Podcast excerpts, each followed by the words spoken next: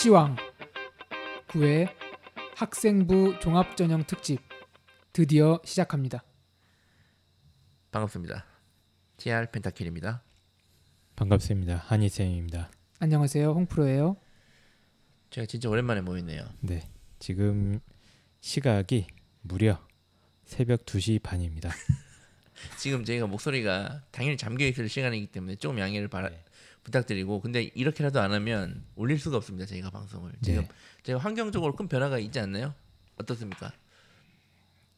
그 여러 같은 요청이 많아서 저희가 녹음을 하려고 했는데 참 힘들었죠 그동안. 저희가 이제 녹음을 원래는 이제 빌려서 하다 보니까 또도로이 생활을 했잖아요. 그래서 도저히 안 되겠다. 이렇게 살 수는 없다.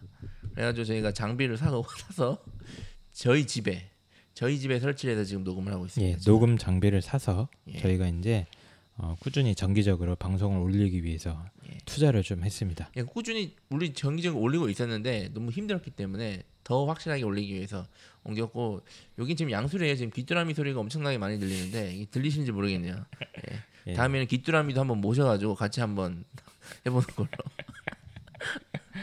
예. 요즘에 어떻게 지내셨나요, 용프로 선생님은? 이제 아이들이 예. 수능이 다가오면서 굉장히 불안해하고 있고 또 이제 더위가 많이 좀 날씨가 더웠죠.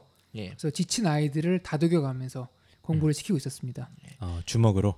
예. 주먹으로. 사실 저도 지치는데 지치는 이제 내색은 할 수 없고 아이들한테 마지막까지 정신력을 강조했죠. 예. 그렇죠. 음, 저는 저도 지금 이제 제일 바쁠 때니까 7, 8, 9월이 그래서 돌아다니면서 거의 욕 아닌 욕을 하고 있거든요 거의 애들이 지금 멘탈이 거의 나가고 있기 때문에 제가 그 부분을 집중적으로 얘기를 하고 있고 하여튼 학생들도 힘들지만 부모님들도 힘들고 저도 힘든 상황입니다 네. 한희 쌤은 어떻게 예, 입시 막바지기 때문에 저 역시 이제 과중한 스케줄로 고생을 많이 하고 있는데요. 그런 와중에서도 참 저희가 꼭 오늘은 해야 되는 방송이 있죠. 종합전형이죠 근데 방금 입시 막바지라고 얘기를 하셨잖아요 근데 아직 입시를 시작하지 않았는 분들이 자소서 뭐 아직 안 썼는데요 아, 이제 진짜- 시작 하는 예. 분도 계시죠. 그러니까 지금 되게 예. 충격적일 텐데 어쨌든 그렇죠. 이미 6월 끝났다는 거. 6월 모의고사를 보고 입시를 시작하는.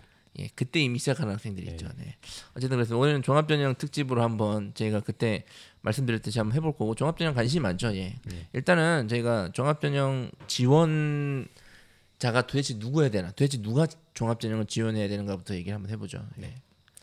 어, 흔히 우리 현장에서 가장 많이 보는 학생들을 이렇게 케이스들을 검토를 해보면 대부분은 수시는 가고 싶어. 그렇죠. 수시로 대학을 가고 싶다. 그러나 학생부 교과로 목표 대학을 뚫을 만큼의 내신은 안 되고 그렇죠. 내신은 안 좋다.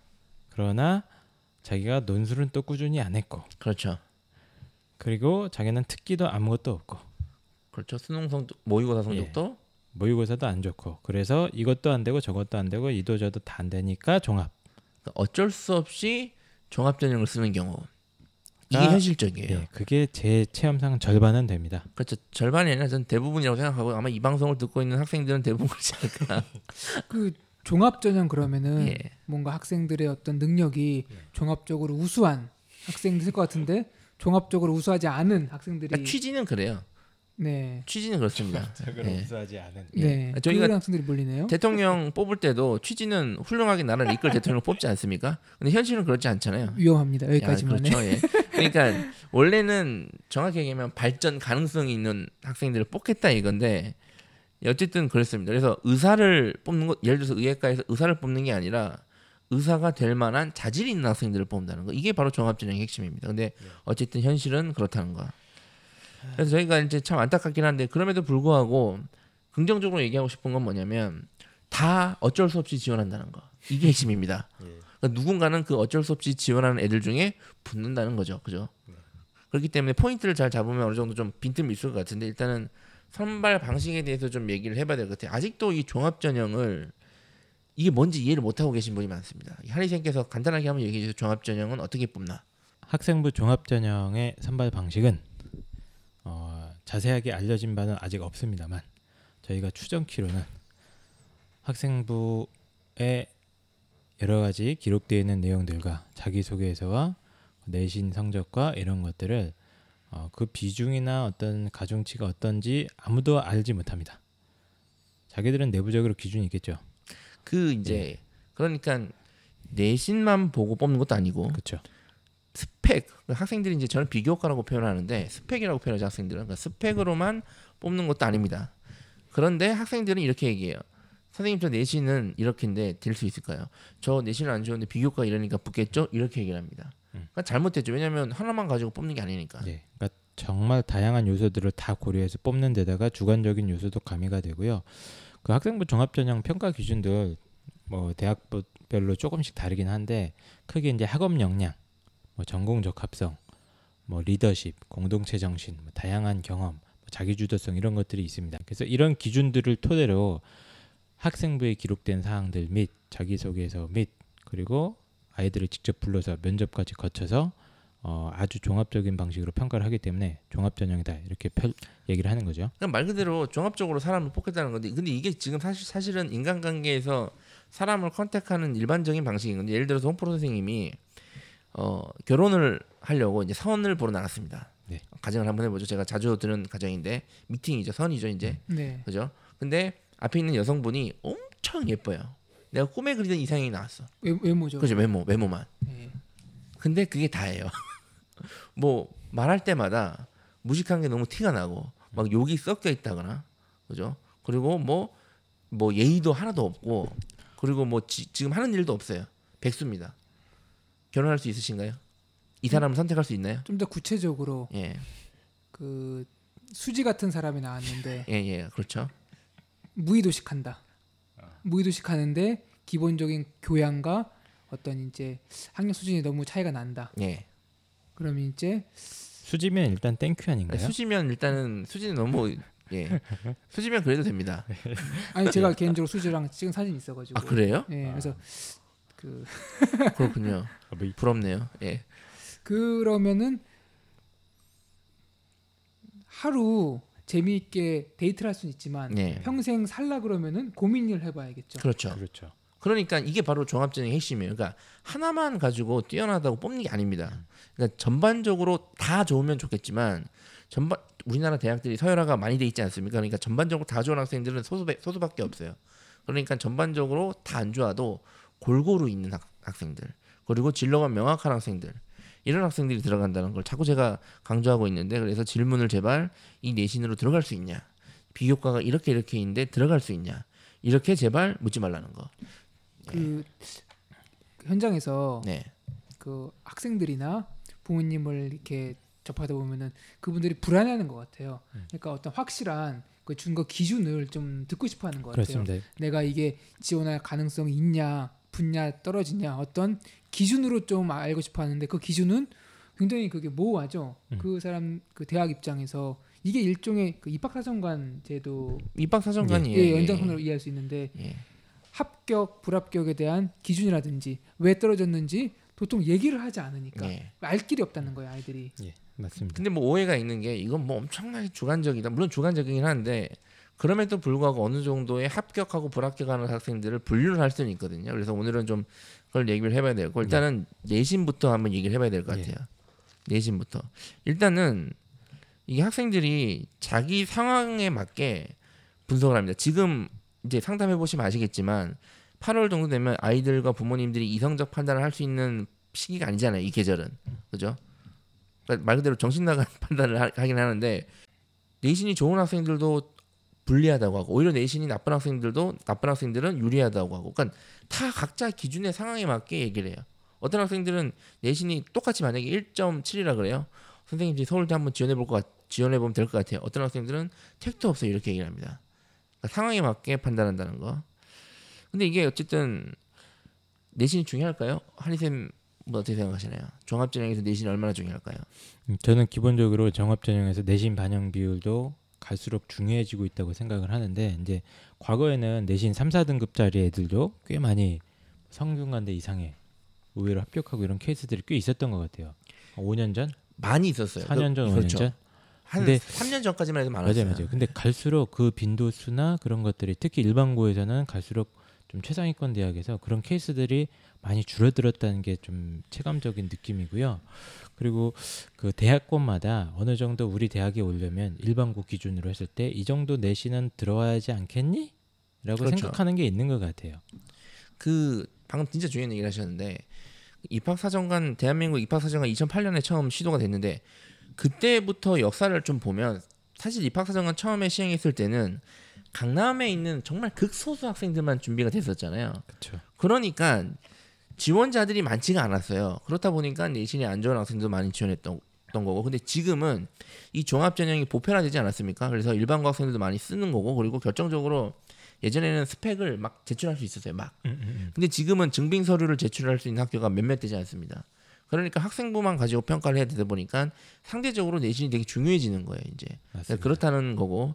그리고 뭐 제가 알기로는 내신은 종합 전형에서 가장 마지막에 보는 평가 요소입니다. 음. 그러니까 그렇게 알려져 있어요. 그래서 가장 먼저 보는 게 자소서를 입학 사정관들이 먼저 보고 네. 그다음에 이 자소서를 통해서 이 학생의 인상을 그렸잖아요 밑그림 그러면 이게 진짜 맞는지 학생부를 가지고 확인합니다 그런 다음에 아 그래 이게 얘가 자소서 쓴 만큼 얘가 실제로 이런 학생이구나 그리고 나, 나중에 마지막에 자소, 이제 면, 뭐야 내신을 봐요 네.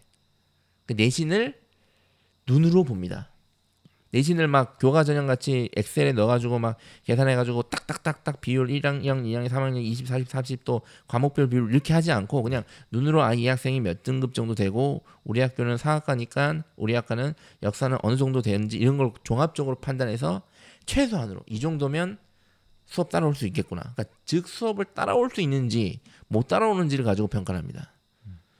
근데 그 학교마다 따라올 수 있는 내신의 기준이 달라요. 그걸 모르니까 복잡한 겁니다. 그래서 그 제가 아까 처음 말씀드릴 때 사실 이제 학생부 종합 전형을 평가 기준을 모르겠다라고 자- 사실 좀 농담처럼 말씀드린 거예요. 나름대로 다 기준이 있습니다. 그렇죠. 근데 기준이 이제 있죠 그게 학교마다. 명확하게 공개가 안 되니까 학부모님들 학생들이 답답해하는 건데 일단 1차적인 기준은 자기 학교에 졸업하신 선배님들을 잘 조사해 보시면은 어느 정도 답이 나옵니다.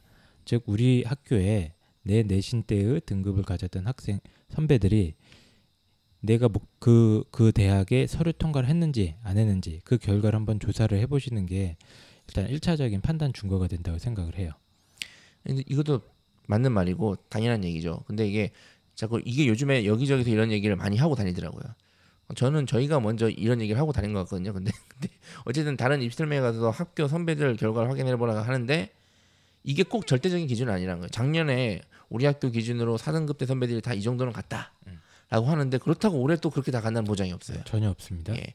그러니까 참고만 할 수 있다는 거고 그리고 이것도 사실은 중경외시 이상급에서는 이 학교 선배들의 이게 중요한데 사실은 중경외시 이하의 학교들 이하라고 하니까 좀 그렇네요. 그 밑으로 갈수록 사실은 학교 간의 차이를 개입 두지 않습니다. 그러니까 이런 거를 좀 감안하시고 지원하신다는 거. 근데 어쨌든 내신은 중요하다는 거고 예를 들어서 그러니까 중요한 거는 학교마다 최소한의 내신 따라올 수 있을 내신이 다른데 예를 들어 서울대는 몇 등급 정도는 돼야 따라올 수 있을 거라고 생각할까요? 뭐 작년에는 뭐 2등급도 붙었다고 엄청 선전했잖아요. 그렇죠. 음. 그러니까 저는 제가 그 얘기를 이- 이따가 드리려고 했는데 미리 좀 드리면 학교마다 뭐 4등급도 붙고 종합전형으로 뭐 5등급도 붙고 서울대에서 2등급도 붙고 이렇게 얘기를 합니다. 근데 저는 그렇게 뽑는 이유는 그렇게 홍보하려고 뽑는 것 같아요 대학교에서 그러니까 반증 사례를 위해서 뽑는 거예요. 그리고 그렇게 만약에 서울대에서 2등급 학생들이 대부분 많이 들어갔다면 2등급 학생들 지원할 만한데 대부분 1등급 초반 학생들이 들어가고 극소수가 2등급이거든요.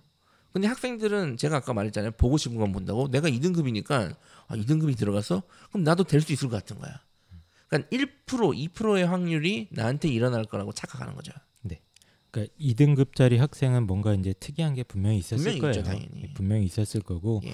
그 친구를 기준으로 생각하면 안 되는 거고 평균적으로 이제 최상위권 대학들 이른바 서, 스카이권 및 서성 한까지를 저는 거의 같이 묶어도 된다고 볼 정도인데 저도 그렇습니다. 예, 내신이 1.5 근처에서 그 이하까지 뭐 거의 1.2까지는 돼야 뭐 좀 이제 그 비교적인 우위가 있다고 저는 생각을 하고요.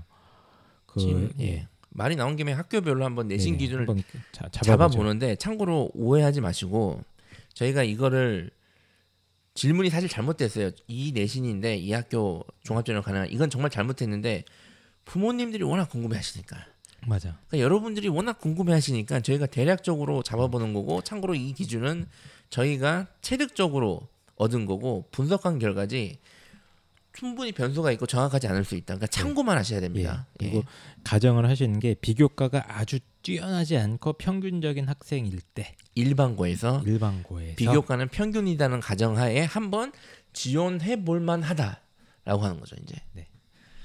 일단은 그 저희가 학교별로 잡기 전에 홍보 선생님은 되게 좀 피곤하신 것 같은데 2시 40분. 예. 자, 조- 조금만 정신 차려 주시고. 지금 스카이 같은 경우에 스카이 서성학까지는 저희가 방금 말씀드렸는데 저도 1.1등급 중반까지는 돼야 되지 않을까?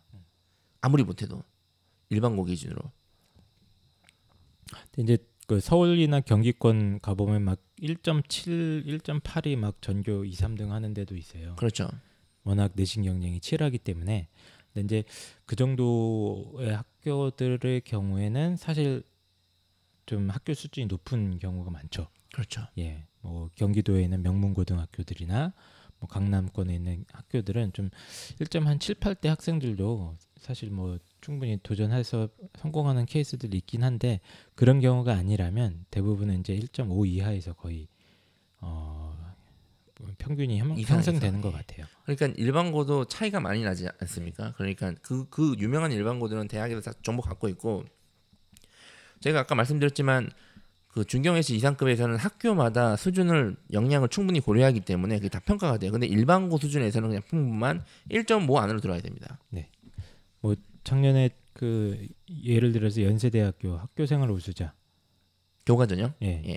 뭐 1.2였다면서요. 한 1점 그 연세대 측에서는 1.3 정도가 음. 커트 라인 그러니까 이렇게 표현하기 사실 잘못됐어요. 왜냐하면 연세대 교과는 비교과가 30% 반영이 됩니다. 네. 그러니까 제가 지방을 하도 돌아다니면서 확인해 보면 1.1도 떨어지고 1.1도 떨어지는 경우가 많아요. 그러니까 1.3은 묻고 이거는 분명히 비교과보다 차이가 났던 거고 자소서라든지 면접이 없기 때문에 완벽하게 학생부지 않습니까? 이건 아마 학교 역량을 그러니까 연세대 측에서는 교과로 일단은 3배수 걸을 때 1.3 그러니까 그때 아마 입학처장 이렇게 얘기한 것 같아요.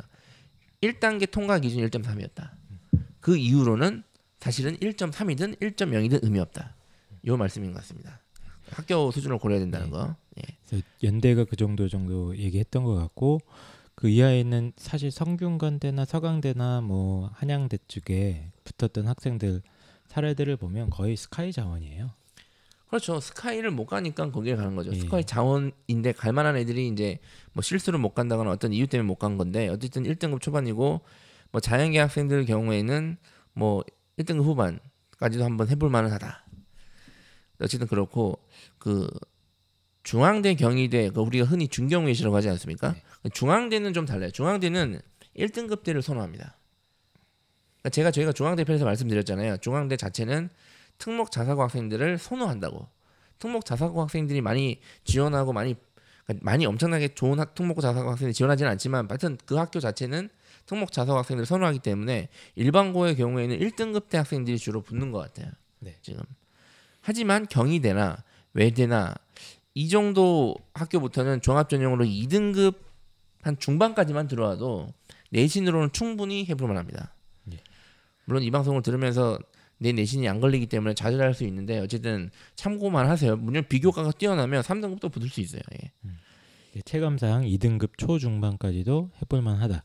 예, 그리고 이대는 이화여자대학교를 저희가 여대 특집을 누가 자꾸 해달라고 하시는데 좀 할 예정인데 이화여자대학교 같은 경우에는 최초 합격생과 최종 합격생의 차이가 많이 납니다.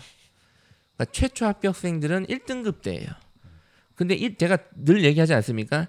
그러니까 이화여대 같은 경우에는 내신도 뛰어나고 비교과도 뛰어나고 수능까지 잘 보는 학생들을 선호하는데 그런 학생들이 이화여대만 붙지 않습니다.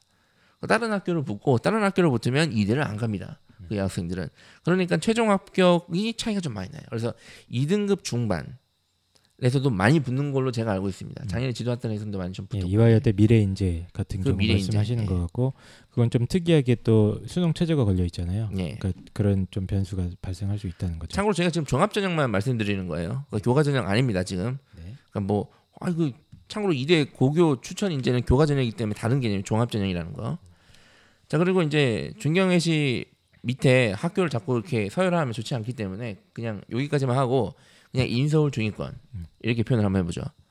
인서울 중위권은 제가 봤을 때는 제 기준으로는 똑같습니다. 2등급 중반이에요. 인문계 기준으로.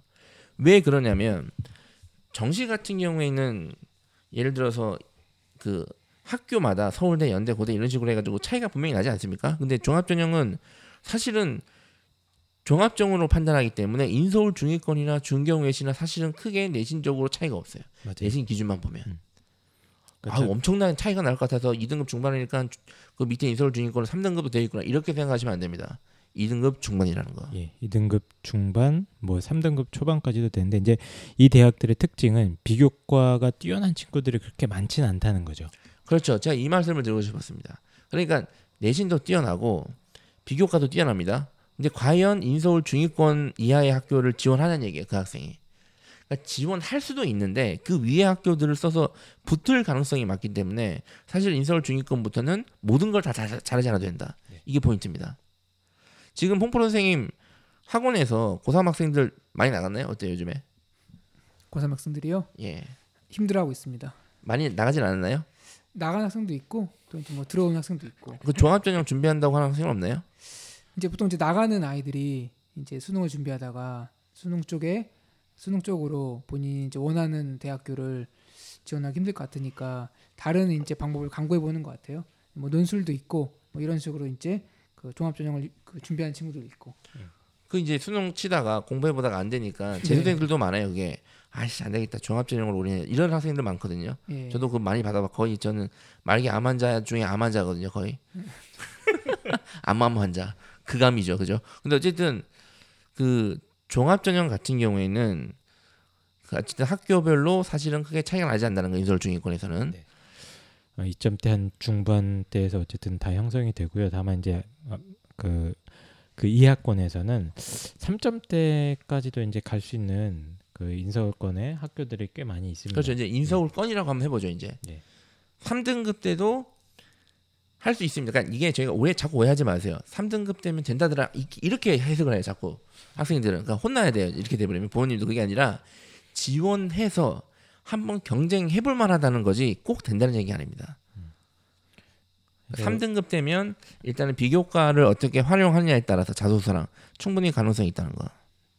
그래서 학생부 종합전형 같은 경우에는 이제 내신 3등급 대 학생들이 수시에서 좀 할 게 없다 이렇게 생각하는 분들도 가끔 계시는데 학생부 종합 전형으로 충분히 인서울권 도전이 가능한 케이스들이 많기 때문에 한번 관심을 가져보시면 좋을 것 같아요. 특히 비교과 준비가 어차피 이 등급대 학생들은 다 잘 안 돼 있는 케이스가 많아요. 그러니까 그 인서울에 있는 혹은 경기권에 있는 좀 그 하위 중하위권 대학이라고 일단 분류를 해보면 그쯤 대학들에 지원하는 학생들이 비교과가 대부분이 많이 안 좋기 때문에 그 안에서 뭐 면접 준비나 자기소개 준비를 조금만 하면은 충분히 좋은 결과를 낼 수가 있습니다.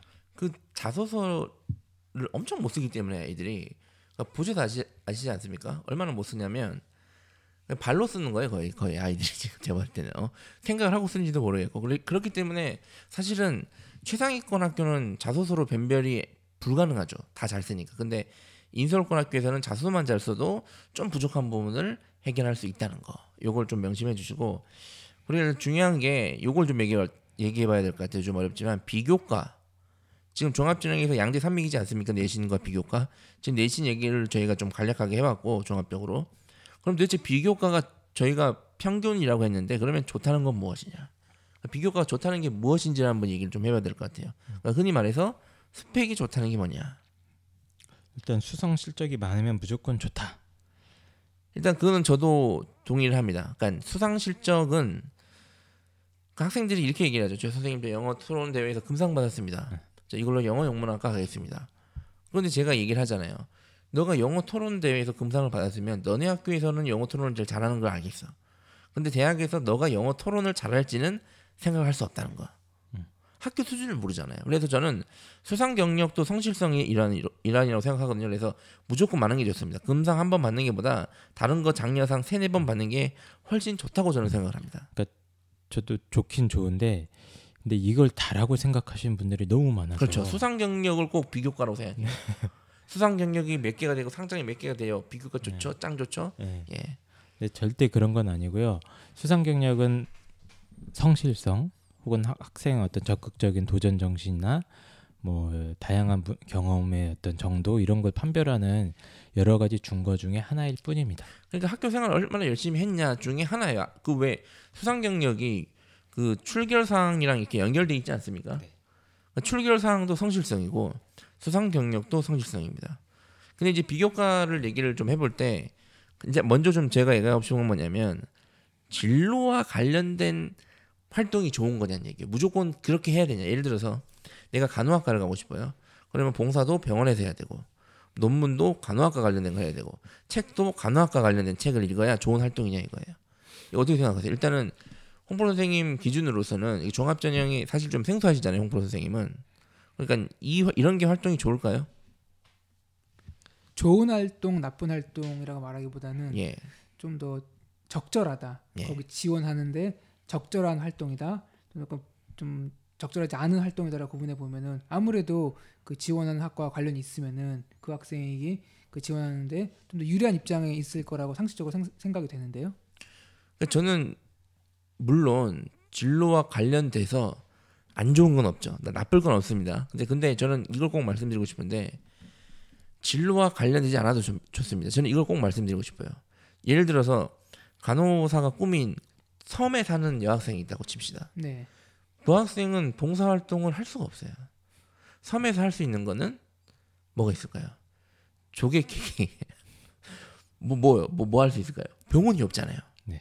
그리고 뭐 선생님이 하려고 그래도 교육 봉사도 못 하고 책을 읽으려고 그래도 섬에 사다 보니까 서점도 없고 택배비는 또 도서 벽지 비싸죠 또 그죠? 그러니까 사실 상황이 안 좋잖아요. 그리고 학교 생활은 학교에 학생 수도 많이 없으니까 동아리 활동이란 것도 활발해지도 않고 그럼 만약에 종합 전형이 진로 관련된 스펙만 요구한다면 그런 학생들 특히 지방에 있는 일반고 학생들은 대부분 대학을 못 갑니다.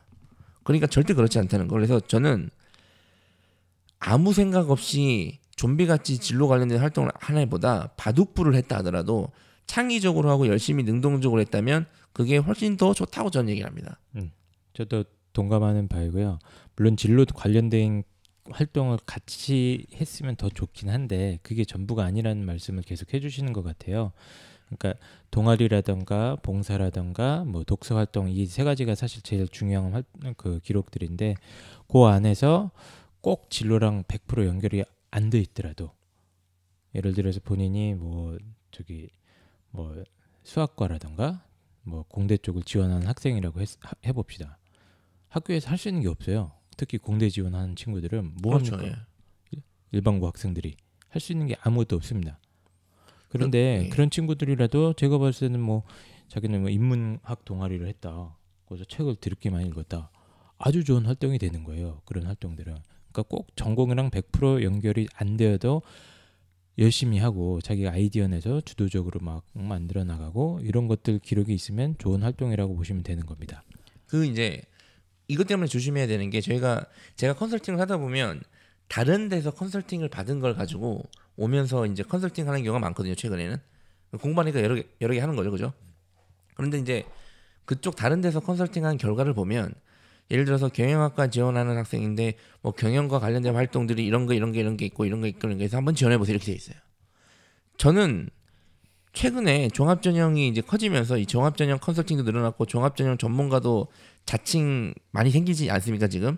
근데 여기저기 튀어나오고 있는데 스펙이 지원학과와 관련이 있네요. 지원학과와 관련이 없네요. 이런 식으로 다 평가를 하세요. 이거 저도 본 적이 있는데 예 뭐 경영학과 관련 논문이 없어서 너는 이 학과에 지원할 수 없다. 그렇죠. 뭐 저는 물론. 그 자리에서 야 이거 누가 컨설 이렇게 했냐 쓰레기네 이렇게는 안 합니다. 업계 상도덕 있잖아요, 그죠? 그렇게 얘기는 안 하고 뭐 잘못됐다 이렇게 얘기는 안 하는데 이건 뭐 어차피 저희가 지금 이 팟캐스트 방송상 극딜을 해야 되기 때문에 지금 극딜을 하는데 진짜 정말 진짜 형편없고 사기고 많습니다, 진짜.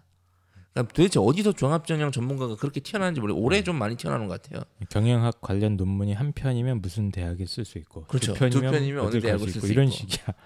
깜짝. 놀랍니다. 네. 진짜 깜짝 놀라고 근데 그렇게 생각하시면 절대 안 된다는 거. 근데 어쨌든 종합전형 전문가가 작년에까지는 좀 많이 없었는데 저 말고는 올해는 좀 많이 생겨났던 것 같아요 지금. 어쨌든 사기꾼들이 자소서도 많은데 자소서는 저희가 다음 방송으로 바로 또 업데이트 할 거니까 참고하시고 예. 그래서 진로 관련된 활동을 안 해도 된다는 거. 물론 최상위권 학생들은 뭐 스카이를 지원한다 그러면 진로 관련된 활동을 자기 두조돌고로 해야 됩니다. 최상위권 학생들. 왜냐하면 지원자들이 다 그렇게 하니까. 근데 그렇지 않다 하더라도 된다는 거 꼭 명심해 주세요. 그러니까 지방 학생들은 절대 슬퍼할 일이 없습니다. 그냥 아무거나 하세요. 아무거나. 음, 열심히 해야지. 근데. 예, 열심히 아무거나 하는 게 아니라 열심히 해야 돼. 네. 그럼 이제 또 말씀드리고 싶은 게 이제 비교과가 좋다 안 좋다. 평가사가 셀프 평가 기준을 좀 한번 셀- 셀프 평가를 할수 있게 제가 기준을 한번 잡아드릴게요. 여러분들을 위해. 그러니까 여러분들 자녀들의 학생부를 보시고 비교과가 좋은지 안 좋은지 평가를 할 수 있도록 제가 몇 가지 팁을 드리도록 하겠습니다. 근데 하지만 이것도 여러분들을 위해 억지로 저희가 제가 이걸 말씀드리는 거지 이거를 참고하셔야 돼요. 이게 꼭 비교과가 좋다 안 좋다는 주관적이기 때문에 할 수 없어요. 여러분들이 참고만 하시게 한번 한번 제가 잡아보겠습니다. 일단은 학생부 페이지가 15페이지 이상 돼야 됩니다. 그러니까 일반고 기준으로 3학년 1학기 지금 현 8월 지금 11일인데 8월 11일 기준으로 학생부를 떴을 때 15페이지가 넘어가야 돼요. 약 15페이지. 예. 근데 물론 13이나 14페이지도 가끔 가다가 좋은 학생부가 있어요. 그렇죠. 아, 저도 자주 보는데 평균적으로 말씀드리는 겁니다. 약 15페이지 정도. 참고만 하시라는 게 이게 절대적인 건 아니에요. 그러니까 15페이지가 왜냐하면 어떤 학생이 활동이 다양하고 많았다는 거는 많아야 많이 기록이 됐을 거 아닙니까? 그러니까 학 페이지 수가 많다는 거는 이 학생이 뭔가 많이 했다는 얘기예요. 일단은. 또 이거 이거 갖고 욕 먹는 거 아니야? 페이지가 절대적인 기준이라고 얘기한다고? 그러니까 절대적인 기준이 아니라 오해하지 마시라는 거. 오해하지 예. 오해하지 마시고 근데 어차피 뭐 이거 듣는 사람도 많이 없어서 오해는 안 하실 것 같아. 근데 어쨌든 그 다음에 또 확인해야 될 게 학생부 페이지만 많으면 되는 게 아니라 어떤 부분이 많은지를 보셔야 됩니다. 예를 들어서 잘 들으셔야 돼요. 7번에 보면 창의 7번일 거야 아마. 창의 체험 활동 내에 자유로 활동, 동아리 활동, 봉사 활동, 진로 활동이 있습니다. 자유로 활동과 진로 활동이 보다 봉사 활동과 동아리 활동의 기록이 많아야 돼요. 그리고 세부 능력 및 특기 사항이 기록이 많아야 됩니다. 그리고 독서 활동이 기록이 많아야 됩니다. 그렇지 않고 자율 활동이랑 진로 활동이 많다거나 뭐 선생님 종합 평가란이 많다거나 그러면 이거는 제가 봤을 때는 그렇게 좋은 학생분 아닙니다. 그러니까 대부분의 평균적으로 별로 좋지 않은 학생부의 특징이 뭐냐면 그렇죠. 자율 활동과 진로 활동이 아주 길게 자세히 설명되어 있습니다. 근데 자세히 들- 읽어보면 학교에서 어떤 행사가 있었는지 학교 행사를 기록하는 란이에요. 그러니까 제가 말씀드리는 게 그 자율 활동 잘 보세요. 그거 우리 아이만 그렇게 적혀 있는 게 아니라 같은 학년 전 학생들이 80% 이상이 똑같습니다. 예, 그 똑같은 예. 기록만 잔뜩 나와 있고 나머지 동아리, 봉사, 뭐 세부 특기상, 독서상 이것들이 양이 적으면 적을수록 그렇게 좋지 높, 좋은 학생부가 아니다. 아닐 가능성이 높다 이 얘기죠. 그렇습니다. 그래서 그거를 좀 참고하셔야 되고 그리고 아까 상장은 좀 많이 쓰면 좋다. 그리고 출결도 깨끗하면 좋습니다. 근데 이게 좀 특이한 게 물론 정시라든지 논술 교과에서도 출결을 보잖아요. 근데 출결이 보통 뭐 3일이나 5일 이상 뭐 큰 문제 없으면 다 만점이에요. 근데 종합전형은 다릅니다. 종합전형은 깨끗한 게 일단 좋고 무단이라든지 이런 것들이 한두 개 있으면 거기서 벌써 성실성을 의심하기 시작해요. 그리고 내신이라든지 비교과 아무리 좋아도 예를 들어서 내신 비교과 좋은 학생이 있는데 무단 결석, 무단 지각, 무단 조각, 조퇴를 밥 먹듯이 하는 자유로운 영혼이에요. 그러면 대학에서 얘를 뽑아놔도 자유로운 영혼일 거기 때문에 그죠 언제 자퇴할 수도 있잖아요, 그죠? 그러니까 가능하면 안 뽑으라고 할 겁니다 분명히.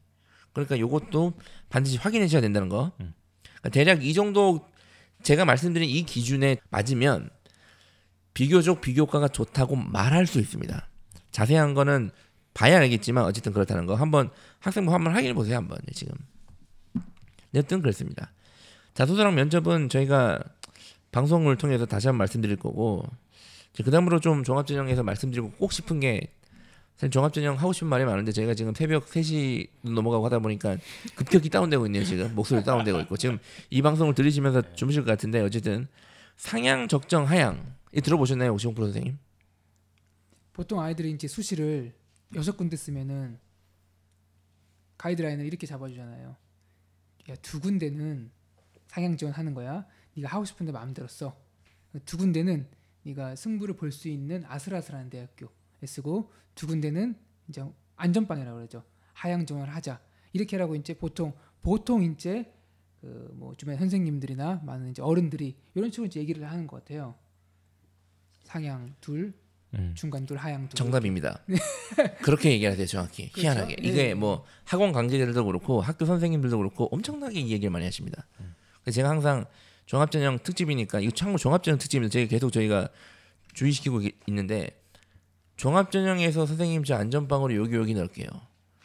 그런 아이들한테는 안전빵은 없습니다. 죽빵밖에 남아 있지 않아요. 아니 왜 종합전형으로 안전빵 두 군데 넣는 게 왜 그렇게 잘못된 건가요? 그러니까 잘못된 게 아니라 상향, 적정, 안정이란 말 자체가 종합에서는 잘못됐습니다. 그래서 일반 전형하고는 좀 다른 각도로 그렇죠. 왜냐하면 상향, 적정, 안정은 기준이라는 게 명확한 기준이 있어야 되지 않나요? 그러니까 명확한 어느 정도 커트라인이라는 게 존재해야 거기에 맞춰서 상향, 적정, 하향이 있는데 종합전형은 커트라인이 없어요. 그러니까 내신은 보통 range라고 하죠. 합격 range, 평균 분포 때가 있고 비교과 부분도 적용이 되고 자소서 또 면접도 들어가기 때문에 도대체 무슨 기준을 가지고 상향, 적정, 하향이라고 하는지 모르겠습니다. 아까 그 말씀하신 것 중에서 그 내신의 이제 range하고 예. 그다음에 학생부 그걸 떼 보면은 어느 정도 그 아예 그냥 오리무중은 아니라 그 학생이 지원할 수 있는 어느 정도의 그 대학교 range가 나오는 것 같긴 한데요. 이게 맞아요. 그러니까 물론 얘가 막 상향 적정 하향이 없다는 게 아니라 그러니까 저는 이걸 이렇게 표현해요. 그냥 이 대학 종합 전형에 합격 가능 요인이 많다. 합격 아니 팝 불합격 요인이 많다. 이렇게 표현을 합니다. 그 학생이 가지고 있는 장점과 그렇죠. 이 대학교의 전형이 부합하지 않는다. 그렇죠. 너는 지금 이 상을 봤을 때 이 학교 종합 전형을 쓰면 이런 이런 이런 부분은 지원자 경쟁자들 대비 유리할 것 같고 이런 부분은 불리할 것 같다. 그래서 유리한 부분이 많으면 한번 지원해 볼 수 있는 거고 불리한 부분이 많으면 절대 떨어지는 건 아니죠. 하지만 지원했을 경우에 상황이 안 좋을 수 있다. 이렇게 표현을 해요 저는. 한희 선생님 어떻게 표현하세요? 이렇게 이게 이런 상담 많이 받지 않으시나요 최근에? 어. 상향인가요? 적정인가요? 이렇게. 예. 어쨌든 말 뜻은 비슷한 것 같은데요. 예. 상향 적정. 아 근데 왜냐면은 이게 과거에 뭐라고 해야 되지 수능 중심적인 예. 사고가 좀 이- 좀 달라져야 되긴 해요. 지금 그러니까.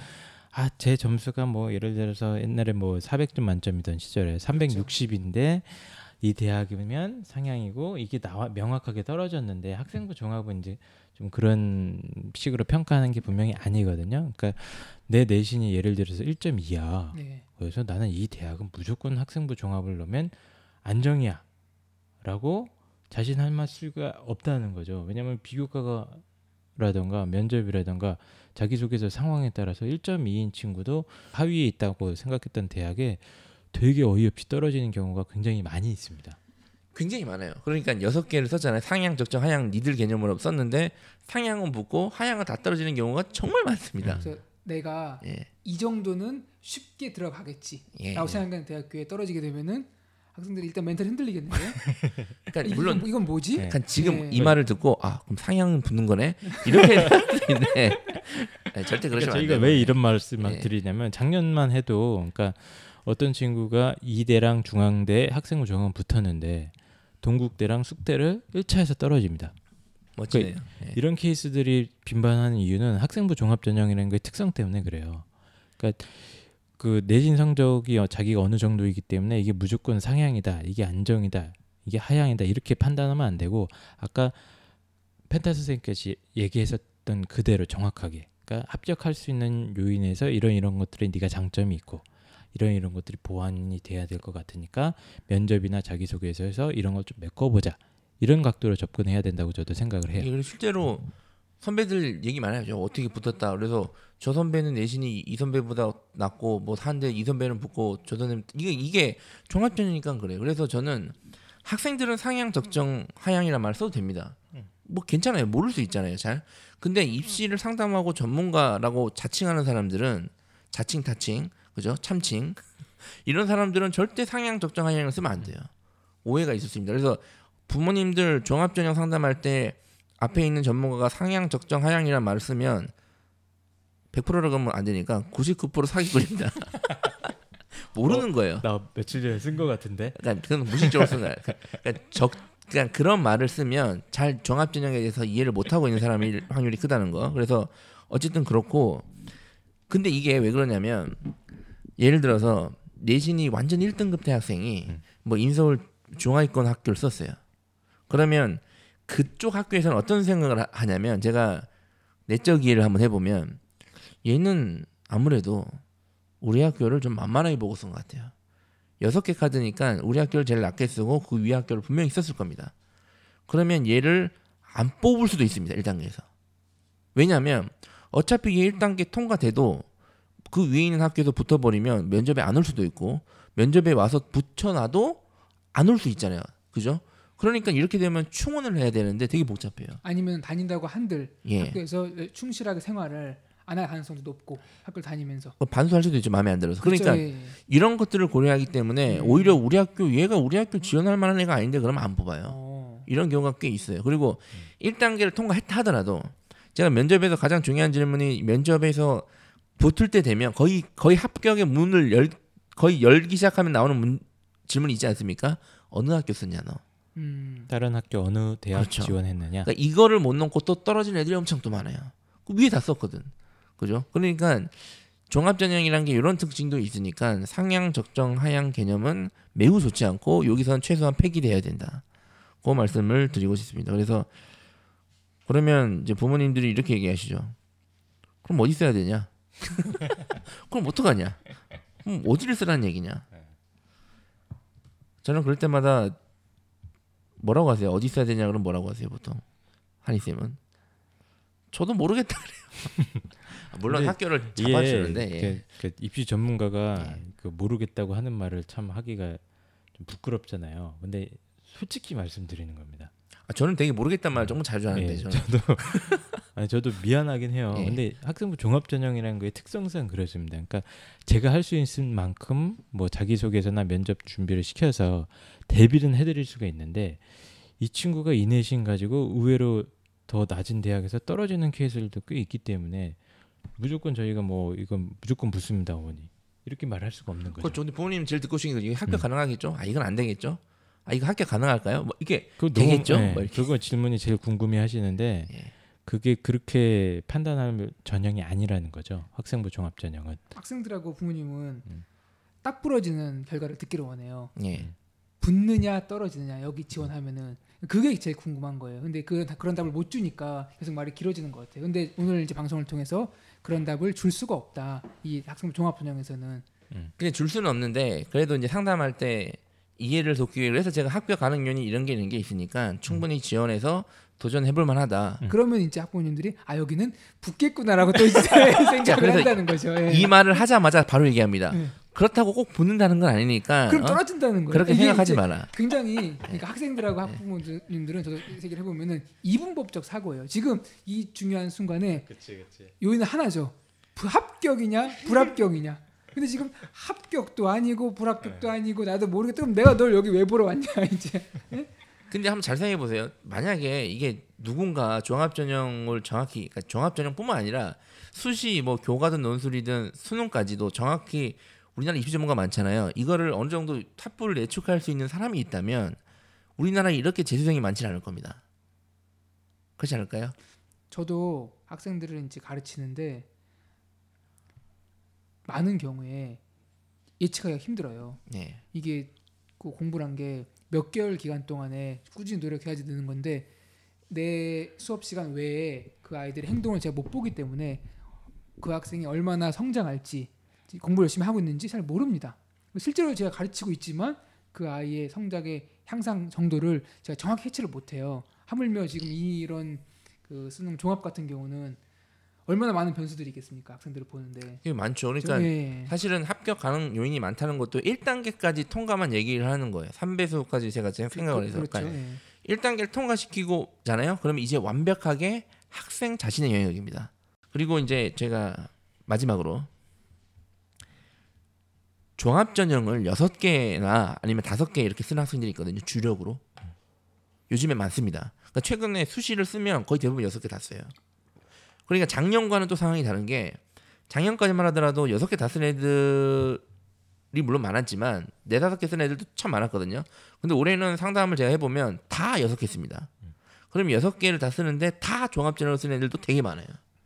그러면 자 한번 생각해보세요, 홍 선생님. 종합전형 수시 여섯 개는 대부분 종합전형에 수능 체제가 없어요. 종합전형이. 그러면 학생들이 수능 체제 없는 종합전형 여섯 개 써버리면 그 이후부터 무슨 생각을 하게 될까요? 종합전형으로 대학을 가고 싶다라는 생각을 하게 되 그렇죠. 예, 수시로 설마 뒤는 뒤는 없다. 하나는 붙겠지. 그런 생각을 예. 하게 되면 더 중요한 건 뭐냐면 수능 공부를 안 하게 됩니다. 그렇죠. 그래가지고 최근에 학원에서 나가는 학생들이 있을 수 있어요. 이것 때문에 그 중에 한 명은 사업을 하겠다고. 사업을 한다고. 예. 그래서 뭐 가게를 빌려가지고 무슨 뭐 사업을 한다 그러더라고요. 그러니까 애들이 그 저도 느끼는 건데 인간이 극도의 스트레스를 받으면은 굉장히 비이성적인 행동과 이 사고를 하는 것 같아요. 공부가 너무 힘들거든요 해보니까 그래서 이 세상 모든 일이 공부보다 쉬워 보이는 거야 지금. 그래서 막 일이 저지르는 것 같은데 그 제가 내일 약속 있지 않습니까? 예. 제가 못 모르고 2년 전에 사업을 하겠다고 저질렀는 일이 아직도 수습을 못 하고 있어요. 가서 많은 이제 서류 정리 같은 것들 을 해야 되는 거거든요. 학생들 사업은 아무나 하는 거 아니에요. 하지 마세요. 어쨌든 아, 이 인생에 이거 되게 진지한 얘기잖아요. 이거 그죠? 예, 예, 예, 슬픈 얘기인데 갑자기. 근데 어쨌든 종합 전형을 여섯 개 쓰면 수능 공부를 자연스럽게 안 하려고 합니다. 학생들은 제가 맨날 혼내요. 입시를 대입을 자기 편한 대로 하려고 그래요. 하나도 힘들지 않고 원하는 대학에 갈수 없다. 이 말을 제가 항상 하거든요. 힘들지 않고 원하는 대학에 갈 수 없다. 근데 힘들면 자꾸 놓으면서 하려고 해요. 그 한희 선생님은 종합전형 여섯 개 쓰는 학생들한테 네. 딱 보면 알지 않습니까? 벌써 눈이 풀려 있고 수능 공부 안 하려고 하는 그 눈빛이 어, 뭐라고 하시나요 보통? 그 이- 여섯 개를 다 종합을 쓴다고 해서 그 친구가 하루 종일 종합 준비만 할 수는 없거든요. 그렇죠. 예. 그렇기 때문에 어, 기본적으로는 인생엔 어떤 최악의 사건이 일어날 수 있다는 건 항상 대비를 해야 됩니다. 근데 생각보다 최악의 사건은 자주 일어나지 않나요 보통? 그죠? 인생을 되게 오래 살지 않았지만 그렇더라고요. 인생은 예. 항상 최악입니다. 예. 그렇기 때문에 무조건 최악의 상황을 대비해서 끝까지 최선을 다하라 고 반드시 강조를 하죠. 저도 그렇습니다. 종합을 여섯 개 쓰고 수능을 안, 하- 공부를 안 해? 그러면 하루에 10시간씩 자소 쓸 거냐는 얘기예요. 하루 10시간, 15시간씩 자소서 면접할 거냐는 얘기. 그건 말이 안 돼요, 사실은. 그리고 자소서를 10시간씩 쓴다 하더라도 좋은 자소가 나온다는 것도 없습니다. 그러니까 이유를 불문하고 무조건 저는 자기가 공부하는 시간의 80%를 무조건 수능 공부를 하고 합니다. 무조건. 음. 매일매일. 그러니까 고3이라면 최소한은 해야 돼요. 그게 고3의 자세, 기본입니다. 그죠? 그러니까 학생이라면 당연히 해야 되는 거고, 그리고 그렇게 악착같이 하는 학생들이 자소서 면접 준비도 잘합니다. 그렇죠. 끝까지 도끼가 생겨가지고.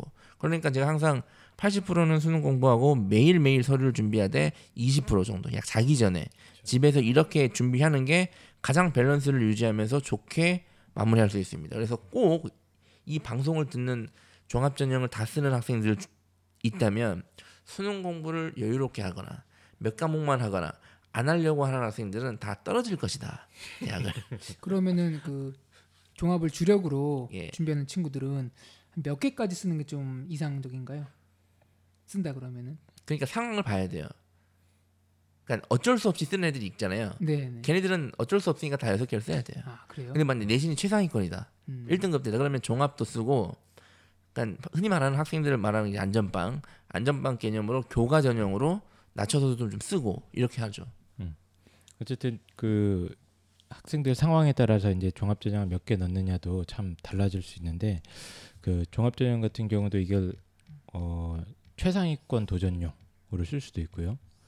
안전 약간 안전 보장용으로 쓸 수도 있고 그건 상황에 따라 다 다릅니다. 학생이 이제 수능 성적도 고려해야 되는 거고 아주 복잡한 변수가 있는 건데 저는 이제 거꾸로 이것도 생각을 해봐야 돼요. 종합 전형을 최소 두 개는 써. 네. 응? 두 개에서 세 개는 씁니다. 아직 불확실하지만 그런데 서류 및 면접 준비는 안 해. 자기소개서 꼴랑 쓰고 계속 수능 공부만 합니다. 이런 케이스에 대해서 어떻게 생각하십니까? 바로 욕합니다. 일단 욕을 먹고 시작하는군요. 일단 뭐. 하냐 도대체 뭐 저는 부모님들이 안 계시잖아요 학생들한테 쌍욕은 안 하지만 그러니까, 그러니까 쌍욕이 아니라 욕에 버금가는 말을 합니다. 정신 차리라고. 네. 근데 이런 학생들이 많아요. 안 하고 하- 이런 제가 최근에 만났던 학생들 중에 진짜 어이없는 게 종합전형 쓰겠다고 해놓고 안부 서류 준비하는 애들도 어이없잖아요. 근데 이렇게 하는 게, 아 그냥 저는 스펙도 없고 종합으로 안 될 것 같아요. 라고 얘기하면서 종합을 씁니다. 그 도대체 뭐 하는 짓이냐는 얘기예요 도대체 더 욕을 먹습니다 그런 애들 저한테 그러니까 종합전형 준비라는 것도 이게 학생들이 평소에 안 해본 거라서 어떻게 해야 될지 잘 모르거든요. 그래서 최소한 저는 종합전형을 두 개 이상 쓴다 한다면 일주일에 하루에 한 일주일 하루 정도 빼서 두 시간에서 세 시간 정도는 좀 따로 시간을 빼야 돼요. 빼야죠 당연히 네, 그 시간을 빼가지고 지금부터 서류 및 면접 준비를 위해서 본인이 자료 조사도 하고 책도 좀 읽고 관련된 다큐멘터리나 강연 같은 것도 시청하고 하는 시간을 아예 고정시켜서 빼놔야 됩니다. 특히 종합을 내가 세 개 이상 들어간다, 네 개, 다섯 개 이렇게 들어간다. 이렇게 되면은 자기는 뭐 수능 포기하라는 얘기가 절대 아닙니다. 근데 종합에 굉장히 어, 준비를 많이 해야 돼요. 그런 친구들은. 그래서 최소 일주일에 두 번 이상만큼은 서류 및 면접 준비를 위해서 본인이 가고자 하는 전공과 관련된 서적들을 계속 꾸준히 공부를 해놓는다거나 신문 기사를 꾸준히 스크랩을 해놓는다거나 뭐 이런 노력들을 정기적으로 하는 것을 강력하게 권합니다. 그 이제 중요한 얘기를 빠뜨렸었는데 지금 8월 11일이지 않습니까? 음. 그러니까 이미 늦었다는 거.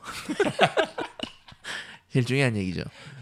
예, 이미 늦었고 그러니까 지금 서류 준비를 하겠다고 하는 애들은 이미 늦었다는 걸 정확히 아셔야 됩니다. 그리고 종합 제가 아까도 말씀드렸지만 종합을 주력으로 쓰는 학생들은 매일 준비를 해야 된다. 그러니까 자소서 준비 20%가 자소서만 쓰는 게 아니에요. 예. 자소서를 다 쓰잖아요. 그럼 추천서 받을 준비하고 추천서 다 받았잖아요. 그러면 면접 준비해야 됩니다. 면접 준비 어떻게 합니까? 그래도 저희가 작년에 방송 찍어놨잖아요. 그걸 듣고 하시면 되고 이번적으로 면접 준비는 예상 질문에 대한 대본을 쓰고 훈련을 하는 거죠. 그리고 시사 상식 질문은 단기간에 시사 상식이 오르가지 않, 않잖아요. 네. 근데 시사 상식 어차피 다 최근에 가지고 물어보기 때문에 예. 신문을 계속 봐야 됩니다. 네. 그러니까 이런 것들을 매일 매일 해야 돼요. 그러니까 이것도 안 하고 종합으로 하겠다고 하는 거는 그렇죠. 예. 안타깝습니다. 그렇네요. 종합 전형을 얘기하다 보니까 저희가 할 만한 많고 중요한 편인데 저희가 근데 희한하게 좀 진짜 중요한 특집을 하면 상태가 매우 안 좋아져요. 저번에 교대 특집 할 때 방송 상태가 좋지 않아, 않잖아요. 근데 이번에는 종합전 특집 할 때 저희 상태가 지금 좋지가 않아요. 그죠? 그러니까 지금 어쨌든 저희가 중요한 얘기는 다 말씀을 드린 것 같으니까 꼭 참고해서 시기를 더 이상 늦출 수 없어서 저희가 강행해서 새벽 3시 30분에 찍고 있고요. 예. 참고해서 좀 이해 좀 부탁드리겠습니다. 그럼 끝으로 제가 종합전형 특집 마무리하면서 한 마디씩 하시죠. 예. 저 옛날에 이제 고3 공부할 때 지금처럼 이렇게 좀 전문화되지도 않았고 다들 이제 학교 공부에 충실하면 상원 다녔지만 제가 그 매일매일 신문을 읽었던 기억이 나는데요. 네. 고3 1년 동안 쭉 내내 그래서 읽으면서 그때 뭐 신문을 가지고 뭐 이렇게 어떤 종합 전형에 무슨 지원을 한다든지 그런 게 아니라 그냥 읽었어요. 수험생으로서의 하나의 어떤 기본 자질 그런 걸로 사회에 일어나는 이런 사설 그런 걸 읽고 근데 요즘 학생들 보니까 너무 그런 뭐랄까 꾸준한 노력 같은 게 좀 부족한 것 같아요. 혹시 종합 전형뿐만이 아니라 기본적으로 수험생이라 그러면은 매일 매일 그 신문 정도는 세상에 일어나는 일들을 좀 관심 있게 읽는 자세 정도는 좀 가졌으면 좋겠습니다. 학생들이 최근에 신문 안 읽지 않나요? 근데 홍보로님도 요즘요? 요즘은 이제 바쁘다 보니까 예. 신문 안 읽는 어른이 이제 아이들한테 훈계를 하고 있습니다. 아 저는 그 학생부 종합전형에 대해서 워낙 오해와 그 불안감과 이런 거에 시달리는 분들을 너무 많이 봐서 좀 괴롭습니다. 그래서 좀 도움이 되고자 말씀드리려고 했는데 사실 구체적인 정보를 참 오디오만으로 전달하는 게 참 힘든 것 같아요. 그래서 그 제가 좀 드리고 싶은 팁 같은 경우는 일단 선배들의 작년도 혹은 재작년도 선배들의 입시 결과 같은 것들을 좀 어, 정확하게 확인해 보시는 게 그나마 조금 불안감을 해소하시는데 좀 도움이 될 것 같고요. 그리고 학생부 종합전형 같은 경우는 뭐 펜타킬 선생님께서 이미 늦었다 하셨는데 뭐 저도 동감은 합니다. 이미 늦었습니다. 하지만 어떡합니까? 지원할 거잖아요. 앞으로 그러니까 한두 달 남았습니다. 모두 달 동안- 늦었기 때문에 가능하다. 두달 동안 두 달 동안 서류 및 면접 준비에 만전하기 위해서 최소 주 2회 이상 시간을 빼셔서 어, 좀그 자기의 부족했던 전공 관련 상식이라던가 자기 어떤 꿈이나 목표 같은 것들을 구체화시키는 그런 시간을 가지시기 바랍니다. 너만 늦으면 문제입니다. 우리 다 늦었습니다. 그렇기 때문에 한 발이라도 더 나가면 돼요. 그러니까 네. 기적을 바라는데 기적은 뭐라도 발버둥 치는 학생들한테 일어납니다. 이 말 꼭 명심하시고 지금 스스로 가슴에 손을 얹고 내가 고3으로서 누구의 앞에서도 당당하게 내가 고3입니다라고 얘기할 수 있는지를 생각해보고 조금 부끄럽다면 욕을 좀 더 먹어야 됩니다. 예. 하여튼 제 말은 그렇습니다. 예, 예. 그러면 종합전형 특집은 이것으로 마치도록 하겠습니다. 감사합니다. 수고하셨습니다. 수고하셨습니다. 네, 감사합니다.